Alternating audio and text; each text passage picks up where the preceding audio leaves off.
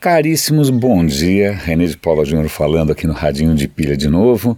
Dessa vez acho que eu estou gravando nas condições que eu acho que são as mais favoráveis. Não sei se vocês sentem diferença ou não.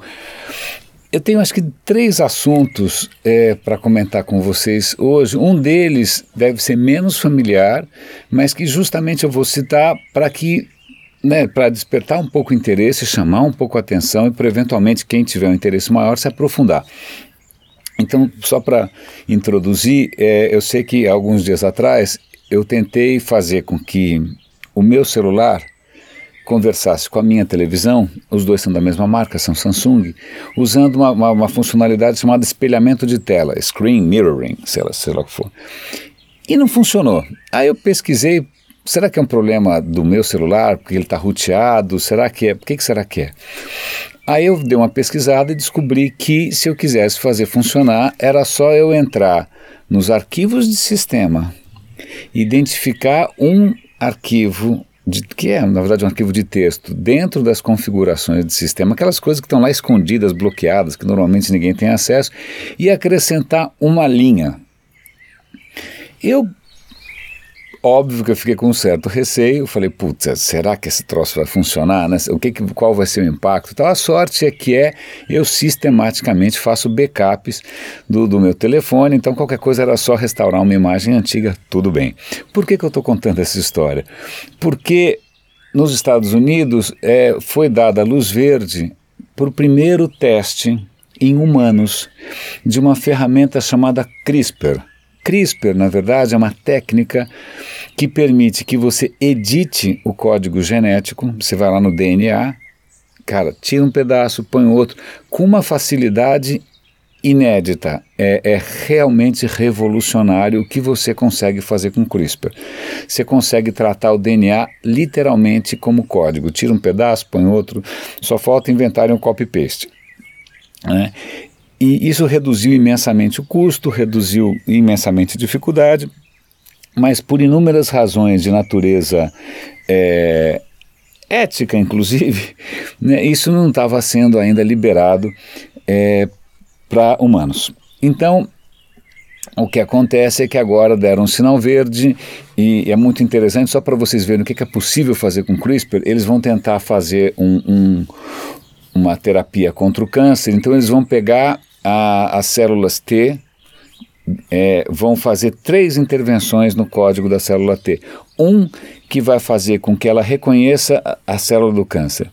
Dois, uma intervenção que vai fazer com que o próprio corpo não estranhe aquela célula T.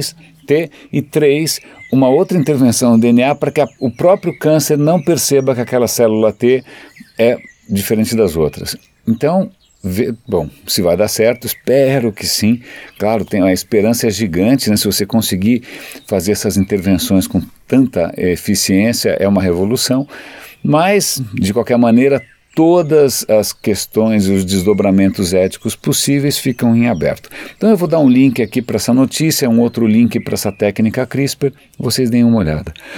A outra matéria que eu quero comentar com vocês hoje já é mais no nosso território habitual, que é um artigo sobre a era pós-devices. Eles começam o artigo citando o próprio Steve Jobs, que dizia que a gente estava entrando numa era pós-PC. É o que dá para entender o interesse dele falando isso, ainda não só porque ele é o, né, o, cara do Mac, nunca gostou de PC, mas porque ele também estava advogando em favor dos iPads da vida, ou dos iPhones da vida tal. O que eles estão dizendo, ó, esquece iPhone, esquece iPad, esquece tudo, tudo indica que a gente está indo para uma era onde os devices em si não importam. Né? A gente está indo para uma era em que, na verdade, a grande inteligência das coisas está sendo é, executada na nuvem, e aí eu posso dar inúmeros exemplos disso agora. É, Peraí, olha, falando em nuvem, aqui o reconhecimento do Google, que eu sempre uso para transcrever aqui, hoje ele não está funcionando direito. Essa história de nuvem tem lá os seus percalços. Ó, não tá, ah, agora está indo. Bom, vamos continuar aqui, né? Já que a nuvem quase me puxou o tapete. Voltando para a história, que se você usa um aplicativo como Spotify, faz diferença se você tem o Android, o iPhone, se você tem É, se você tem os seus vídeos no YouTube, faz diferença se você está assistindo pelo, Smart TV, pelo. É, se você tem. Bom, a lista é sem fim. Ainda mais porque é, a gente está indo agora por uma série de, de, de, aparelhos que não tem nem interface gráfica. Se você pega, por exemplo, a Amazon que criou aquele, parece uma cafeteira, criou a, como é que chama aquele negócio, meu Deus do céu, a Alexa da Amazon. Você conversa com a Alexa, você faz perguntas em voz, ele responde. E não só ele responde, ele controla uma série de outras coisas. Ele vai fazer suas compras, ele controla o teu calendário. Onde estão essas coisas? Estão na nuvem. Né? E tanto faz com que device, se, se você atualizar o seu calendário pelo Alexa, ou pela Siri, ou pela Cortana, ou pelo Google Now, você atualizou em todos os devices. Vai, o teu relógio de pulso, se ele for um smartwatch, ele vai apitar, então a gente está entrando numa era em que o aparelho em si é o de menos. Tanto é que muitos fabricantes já se deram conta de que eles têm que começar a migrar para os serviços e não tanto para os devices. A, a, Apple, que sempre foi, na verdade, uma fabricante de, de equipamento acima de tudo, ela mesma já está se orientando para um futuro é, de serviços, embora os serviços dela ainda estejam meio anacronicamente atrelados aos próprios devices. Nesse ponto, eu acho que eu gosto mais da postura do Google, até a própria Microsoft tem sido muito mais neutra, né, ou como a gente se diz, agnóstica com relação a devices e sistemas operacionais, do que a própria Apple. A Apple ainda insiste numa postura um pouco anacrônica. O terceiro artigo, falando em Google, é interessante porque eu volto e meio aqui chamo a atenção para riscos, questionamentos né, é, ligados não só à inteligência artificial, como a internet das coisas, dessas coisas que ninguém gosta de comentar, porque normalmente a assessoria de imprensa só mostra o lado bonito das coisas. Acontece que o Google recentemente eu vou dar o link aqui para o blog deles. Eles fizeram um exercício, é um paper, na verdade, é um exercício de questionamentos sobre como impedir que uma inteligência artificial faça, em português claro, merda. Então eles imaginam o seguinte cenário que você tem um robozinho que limpa a sua casa. E aí eles fazem, bom, como é que a gente previne que esse robozinho que limpa a sua casa descubra um jeito de, ao invés de limpar a sujeira, esconder a sujeira? Como é que a gente impede esse robozinho que, para que ele cumpra a sua tarefa, que é limpar a sujeira, ele quebre coisas valiosas, né? Se tem um vaso atrapalhando, ele vai lá, quebra o vaso só para poder limpar melhor.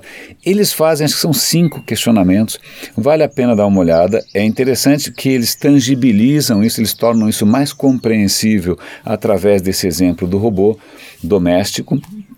Mas isso me faz lembrar, e eu vou dar link também, para as leis da robótica do Isaac Asimov. Eu não sei aqui quem cresceu lendo ficção científica. Eu cresci lendo ficção científica e um dos grandes autores é o Isaac Asimov.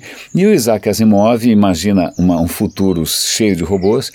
E para que esses robôs não façam merda, ele imagina três leis da robótica. Acho que a primeira delas é que um robô não possa ferir um ser humano nem por ação, nem por omissão, ou seja, ele não pode permitir que um ser humano seja machucado. A segunda lei da robótica é ele tem que preservar a si próprio, né, robô.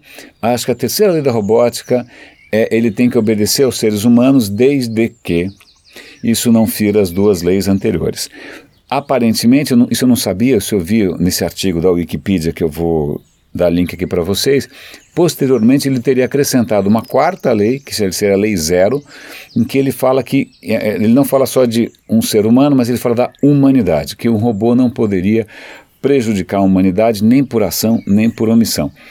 Reza a lenda que vários especialistas em robótica tentaram ver se essas três ou quatro leis bastam por si sós.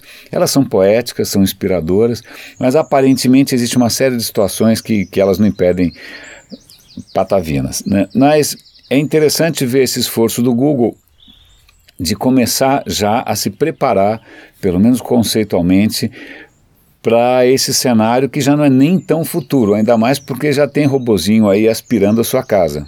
Quer dizer, a sua não, de, algum, de quem pode comprar. Caríssimos, René de Paula Júnior falando. Grande abraço e olha, obrigado pelo apoio a quem tem né, é, me estimulado a continuar aqui com o Radinho Eu acho que eu vou continuar porque eu simplesmente gosto de compartilhar conhecimento, eu gosto de fazer esse tipo de exercício. É, isso me obriga a sair da minha própria zona de conforto e buscar conexões novas. Então, tudo indica que eu vá continuar, e, e acho que o segredo para isso é eu nunca mais olhar as métricas. Eu, se eu olhar lá e descobrir que tem tão pouca gente ouvindo, então acho que o segredo é não ver mais as métricas. Vai, quem sabe assim, eu não fico chateado. Grande abraço, até amanhã.